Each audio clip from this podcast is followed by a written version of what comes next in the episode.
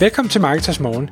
Jeg er Michael Rik. Og jeg er Anders Saustrup. Det her er et kort podcast på cirka 10 minutter, hvor vi tager udgangspunkt i aktuelle tråde fra formet på Marketers.dk. På den måde kan du følge med i, hvad der rører sig inden for affiliate marketing og dermed online marketing generelt.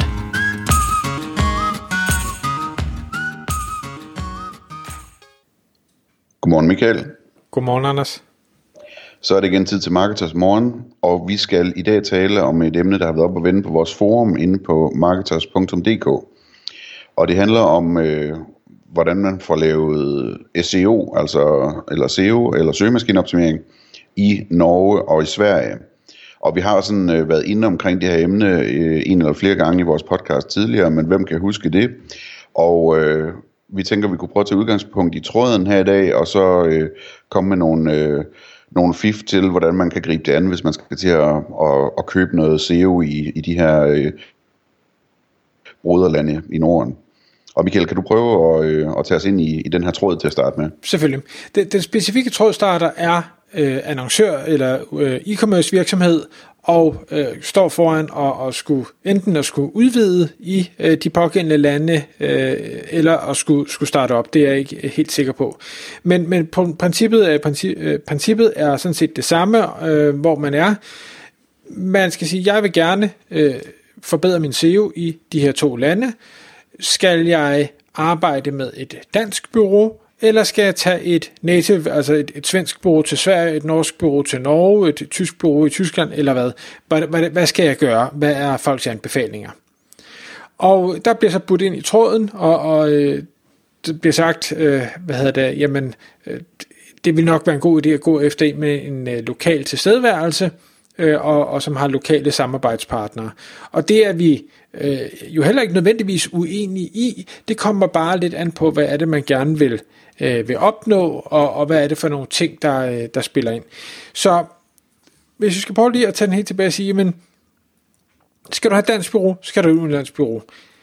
Uanset, så tror jeg ikke, vi kan være uenige om, at at have noget, der er sprogligt korrekt, er vigtigt hvis du som virksomhed øh, skal henvende dig til folk i Sverige, eller til folk i Norge, eller folk i Danmark, jamen så er der ikke noget, der, der afskrækker mere og, og skaber mere utryghed, end hvis sproget er sådan, man tænker, ah, det var da vist ikke helt korrekt dansk, eller svensk, eller norsk.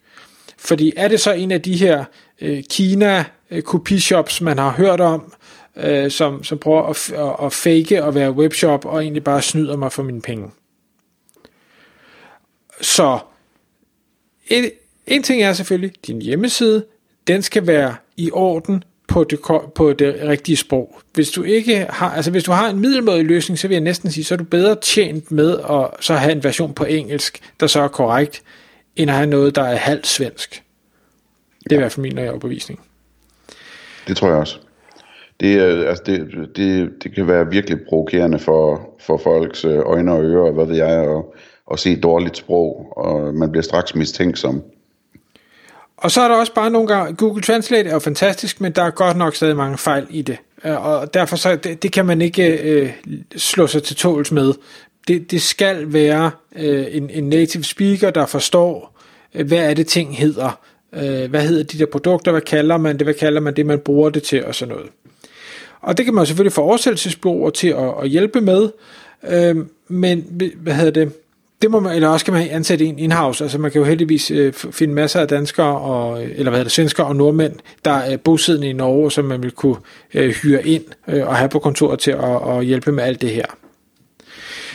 I forhold til, til byrådet, som så skal lave alle annoncerne, jamen der skal det, annoncerne selvfølgelig også være det rigtige sprog. Øh, igen vil det også give en dårligere øh, hvad hedder det, kvalitetsscore, det vil give måske en dårligere click-through rate, dermed en højere pris, hvis annoncerne ikke både er øh, hvad skal vi sige, grammatisk korrekte og sprogligt korrekte, øh, men, men også går efter de, øh, hvad skal vi kalde det, rigtige søgeord. Altså, hvad er det folk reelt set, de kalder, de kalder det her ting i de pågældende lande? Og måske kan der endda være variationer, afhængig af, hvor i landet det er, hvor de i det nordlige Sverige kalder det en ting, og i det sydlige Sverige kalder de det en anden ting. De nuancer skal man jo også kende til. Så sprog, super vigtigt. Men når det så er sagt, så er der jo mange danske byråer heldigvis, der er begyndt at have øh, både svensker og nordmænd ansat, netop fordi de ved, at behovet er der for, at det skal være øh, grammatisk og sprogligt korrekt. Og det ser jeg jo en, en, en stor fordel i, fordi skal du snakke med et svensk bureau, eller skal du snakke med et norsk bureau, så vil der være en eller anden form for sproglig barriere, hvor, hvor det er lidt sværere at forstå, hvad hinanden siger, man kan misforstå nogle ting, eller der er bare nogle måder at se tingene på, som er forskellige, men som man glemmer at, at spørge ind til, fordi ah, men det, det, jeg tror og ved, det er jo, det er jo sådan, det er. Så det, det tror og ved den anden nok også, og det er ikke nødvendigvis tilfældet. Det kommer selvfølgelig også meget ind på, om man, om man selv, ligesom, altså for eksempel med svensk, altså der er jo, der er jo mange i Danmark, der har boet i nærheden af Helsingør eller, eller Göteborg-senderen og, og set svensk tv som børn og har nemt ved at forstå svensk og sådan noget, så er det jo lidt anderledes end, end dem, der for hvem svensk det lyder meget udenlandsk. Ikke? Øh, det er jo også en del at overveje, om man selv har nemt ved det eller ikke har nemt ved det. Absolut. Og, og hvis det nu er et dansk bureau, der ikke har svensker eller nordmænd ansat, så er der også mange bureauer, der har valgt en anden tilgang, hvor man simpelthen laver samarbejder med svenske eller norske bureauer, og så bytter, eller hvad man kan sige, øh, services, sådan så at du stadig kan bare tale med de danske bureau, så klarer de det med Øh, det svenske eller det norske bureau, omvendt så vil det svenske og norske bureau, hvis de har nogle danske eller nogle, nogle svenske og norske kunder, som gerne vil ind på det danske marked, så, så bytter man rundt på den måde. Øhm, og det kan jo også fungere rigtig fint. Og så slipper du som kunde stadig for at, at snakke med nogen, der taler et andet sprog, så kan du holde dig til, til det danske, og måske endda det bureau, du allerede kender og har en, en god relation til. Men uanset, så et af de vigtige punkter, det er, at, at skal du ud og finde et, et nyt bureau, enten et nyt dansk bureau eller et nyt udenlandsk bureau, så skal du øh, kigge på deres referencer. Du skal, du skal indhente referencer og sige, hvem, hvem har jeg arbejdet med tidligere, som er tilsvarende mig, som har måske været i samme situation. Øhm, hvis det er dansk bureau, jamen hvilke andre danske kunder har I haft, der vil ind på de her øh, markeder? Lad mig øh, komme til at snakke med dem. Svensk bureau, jamen hvilke andre danske kunder har I haft, der vil ind i, i Sverige? Øh, lad mig prøve at snakke med dem. Og der kan det være en god idé ikke kun at kigge på de øh, testimonials, der er på, på byråets hjemmeside, men også ved, spørge lidt mere ind og sige, jeg skal have nogle andre. Jeg, vil, jeg vil tale med nogen, der ikke bare er jubelglade for samarbejdet. Ja, og jeg vil tale med nogen, der, der er danske, for eksempel. Ikke? Jo, lige præcis. Og en vigtig ting, øh, har jeg i hvert fald erfaret, når jeg så taler om reference, det er også at vurdere, en ting er, hvad er det, de siger, positivt og negativt, men også, hvad niveau er de på? Fordi hvis, hvis du nu sidder øh, som, som e-commerce og er super skarp i alt marketing, har været i game i rigtig mange år og er virkelig hardcore til det her, og du så øh, taler med en, en marketingmedarbejder et eller andet sted, øh, som er rigtig, rigtig glad, men som du bare mærker, at vedkommende er måske ikke så er, stadig lidt grønt bag ørerne, jamen så kan du nok ikke tillægge det helt så meget værdi, for de har nok ikke stillet alle de kritiske spørgsmål undervejs, eller opdaget de fejl og mangler, der eventuelt har været. Så, så du skal som minimum finde en, der er på dit eget niveau, og det kan også være, at du skal finde en, der er, er lidt over dit niveau. Øh, og så skal man selvfølgelig også sige, jamen det kan godt være, at du var mega sur over, at de havde 48 timers øh, svartid, hver eneste gang du stillede et spørgsmål. Er det vigtigt for dig, ja eller nej? Og hvis ikke det er vigtigt for dig, så er det jo ligegyldigt, at der er en anden en, der er utilfreds med det.